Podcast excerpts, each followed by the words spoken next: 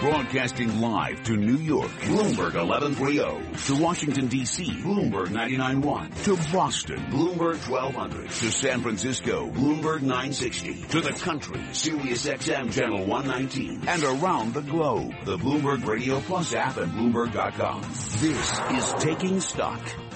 I'm Kathleen Hays along with Pimm Fox continuing our very special live broadcast today from the Midtown Manhattan offices of Eisner Amper, one of the leading tax and advisory companies in the city. And now we're going to be talking, in fact, to one of the most prominent women in the New York City real estate industry. She's become one of New York's most active owners, having accumulated a substantial portfolio, Pimm, of commercial real estate holdings valued in excess of $1 billion. That was the number I was going by. $1 billion. Leslie Himmel, managing partner, Himmel and Meringoff Properties. But right now, let's go to Charlie Pellet. He's in Bloomberg, Business Flash. And uh, thank you very much, Pimm Fox, and thank you, Kathleen Hays. It is a down day on Wall Street. 29 minutes to go ahead of that closing bell on this Monday, final trading week for the month of September. S&P 500 index now down 15. That's a decline of 7 tenths of 1%. Banks, financials declining today. Deutsche Bank is down 6.9%. The Dow down 134 points off of session lows, but down 7 tenths of 1%. NASDAQ is down 8 tenths of 1%. A federal appeals court has ruled that American Express can provide, uh, can prohibit merchants from steering customers to credit cards with lower transaction fees. That case involves about $50 billion of merchant fees annually. American Express down today by 4 tenths of 1%.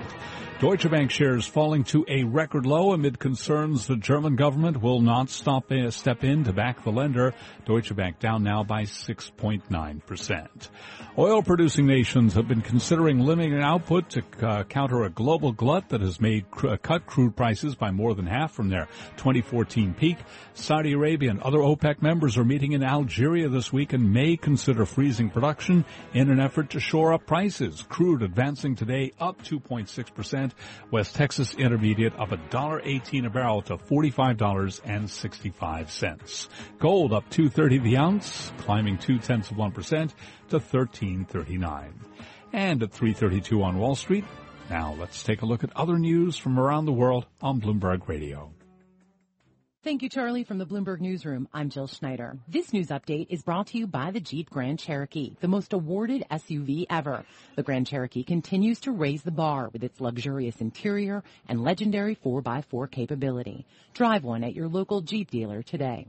Donald Trump and Hillary Clinton will face off in the first of three debates tonight, and a new Bloomberg Politics national poll finds them in a dead heat. But the candidates won't be the only ones under scrutiny this evening. Bloomberg Washington Bureau Chief Megan Murphy says the moderator will also be watched closely. Lester Holt's role as a moderator, in particular as a fact checker, has come really to the forefront, particularly in the wake of the commander-in-chief appearance they both had on the Intrepid in New York a few weeks earlier, where Matt Lauer, who was hosting that forum, was accused of not sufficiently coming back at Donald Trump on a few of his statements. In particular, Donald Trump frequently says that he was against the Iraq war. Matt Lauer didn't challenge that, and he attracted a lot of criticism. So I expect Lester Holt to be a forceful presence in this debate, particularly on fact-checking. And you can join us tonight for live coverage and analysis of the presidential debate beginning at 7 p.m. Wall Street time on Bloomberg Radio and 8.30 p.m. on Bloomberg Television. The family of Arnold Palmer is waiting until after the Ryder Cup this week for a public farewell. A family spokesperson says the last thing Palmer would want is for a golf schedule to be interrupted. He died last night at the age of 87. The government star witness in the George Washington Bridge case was back on the witness stand today, telling jurors it was his idea to close access lanes in 2013. Former Port Authority official David Wildstein pleaded guilty last year to orchestrating the traffic jams near the bridge. Global news 24 hours a day, powered by more than 2,600 journalists and analysts in more than 120 countries. I'm Jill Schneider. This is Bloomberg. Charlie? And we thank you. And we're brought to you by National Realty, managers of New York City cash flow real estate, providing you 12% annualized returns with immediate monthly distributions. See them at nria.net. Recapping S&P down 15, a drop of 7 tenths of 1%. I'm Charlie Pellet. That's a Bloomberg Business Flash. You're listening to Taking Stock with Kathleen Hays and Pimm Fox on Bloomberg Radio. This is a very special edition of Taking Stock today. We're coming to you from the offices of accounting and advisory firm Eisner Amper as they prepare for their annual real estate private equity summit this Wednesday, the 28th, down at Pier 60, and there's going to be hundreds of private equity investors, real estate developers, and more talking about the real estate investment environment. So how perfect that we have with us today uh, one of the most prominent women in New York City's real estate industry, Leslie Himmel, managing partner, founder at Himmel and Meringoff Properties. Welcome, Leslie. It's great to meet you. Thank you for having me. So, uh, tell us a bit about your company. What part of the real estate industry you specifically fit into? Stephen Meringoff and myself formed Himmel and Meringoff Properties about 32 years ago, and through the past three decades have accumulated a privately held portfolio of secondary office buildings. We're known for buying in emerging neighborhoods like Times Square before, before it became popular, Park Avenue South back actually in 1979, uh, down on uh, NoHo, Soho. Everything now has a name. We purchased um, something out in Long Island City in 1986. So we've been known for buying properties in emerging neighborhoods, renovating, repositioning, and retenanting, and then holding them for the long term. We have continued in this market. We have a few billion dollars worth of secondary office buildings. We are continuing to spend a lot of time on renovating our properties, financing as much as we can in the lowest interest rate environment that we've ever seen and getting ready for what we think is going to be a change of a cycle.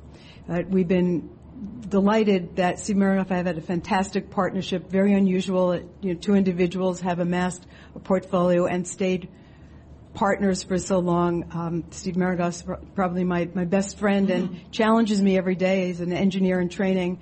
We have our own management and leasing company that helps us keep those buildings full. The effort to um, put together this whole portfolio, uh, as you mentioned, um, more than 30 years. Uh, what would you do now if you were just getting into the business? Where would you be looking? Well, I wake up every morning feeling like I am just getting back into the business because I wake up saying, what can I do today to increase my portfolio? Um, my, my son's over at Jamestown Properties. I guess he's just starting in the business you can't really find properties as much off market like we used to. Um, but I think you're asking a really good question because Steve Meringoff and I have been asking, how do we reposition ourselves this year after building a war chest of a few hundred million dollars of cash to go and buy as the cycle starts to change and where will those opportunities exist? And I tell you where we think it's going to happen is the last few years we've had a rising tide and in a rising tide, the operator is almost like a janitor or a custodian. And it's, they're important, but asset values keep going up.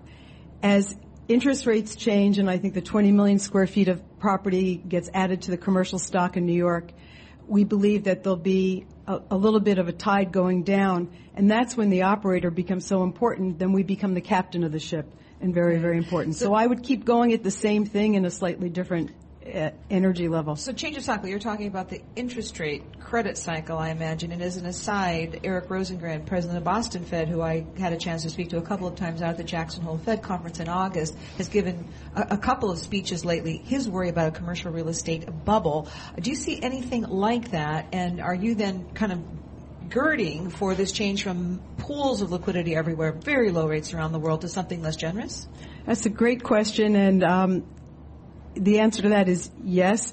Trees do not grow to heaven. Interest rates don't stay at zero forever. Uh, the, I saw a chart last week at uh, M&T's board meeting where I'm, I'm, on their board where we had a chart of all the negative yield bonds that are being held in Europe. Um, we know this will change. And what my concern is in real estate, when you have a zero interest rate environment, we just we just borrowed for, at 1460 Broadway at 3.6 percent interest only 10 years it's record lows. We love it, but that might be causing an asset bubble, which for operators like ourselves will create an opportunity to buy again. That opportunity assumes that you've got the cash or the wherewithal in order to execute.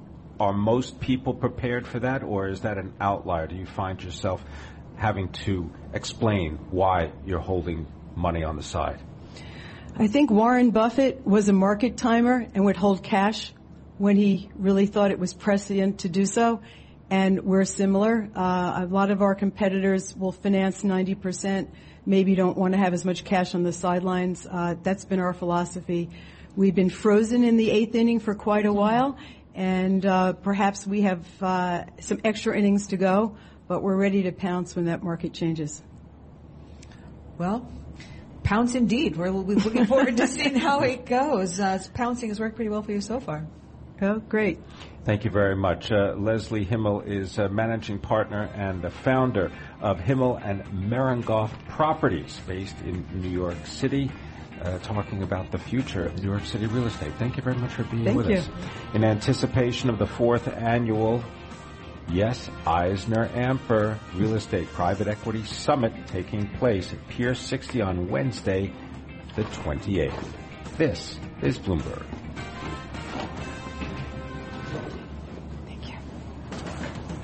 A changing credit cycle, a Federal Reserve that's ready to raise interest rates, very important for the real estate market as we continue our special live broadcast here at Eisner Amper. We're going to look at the bond market with Dan Fuss of Luma, Loomis Sayles on Bloomberg Radio.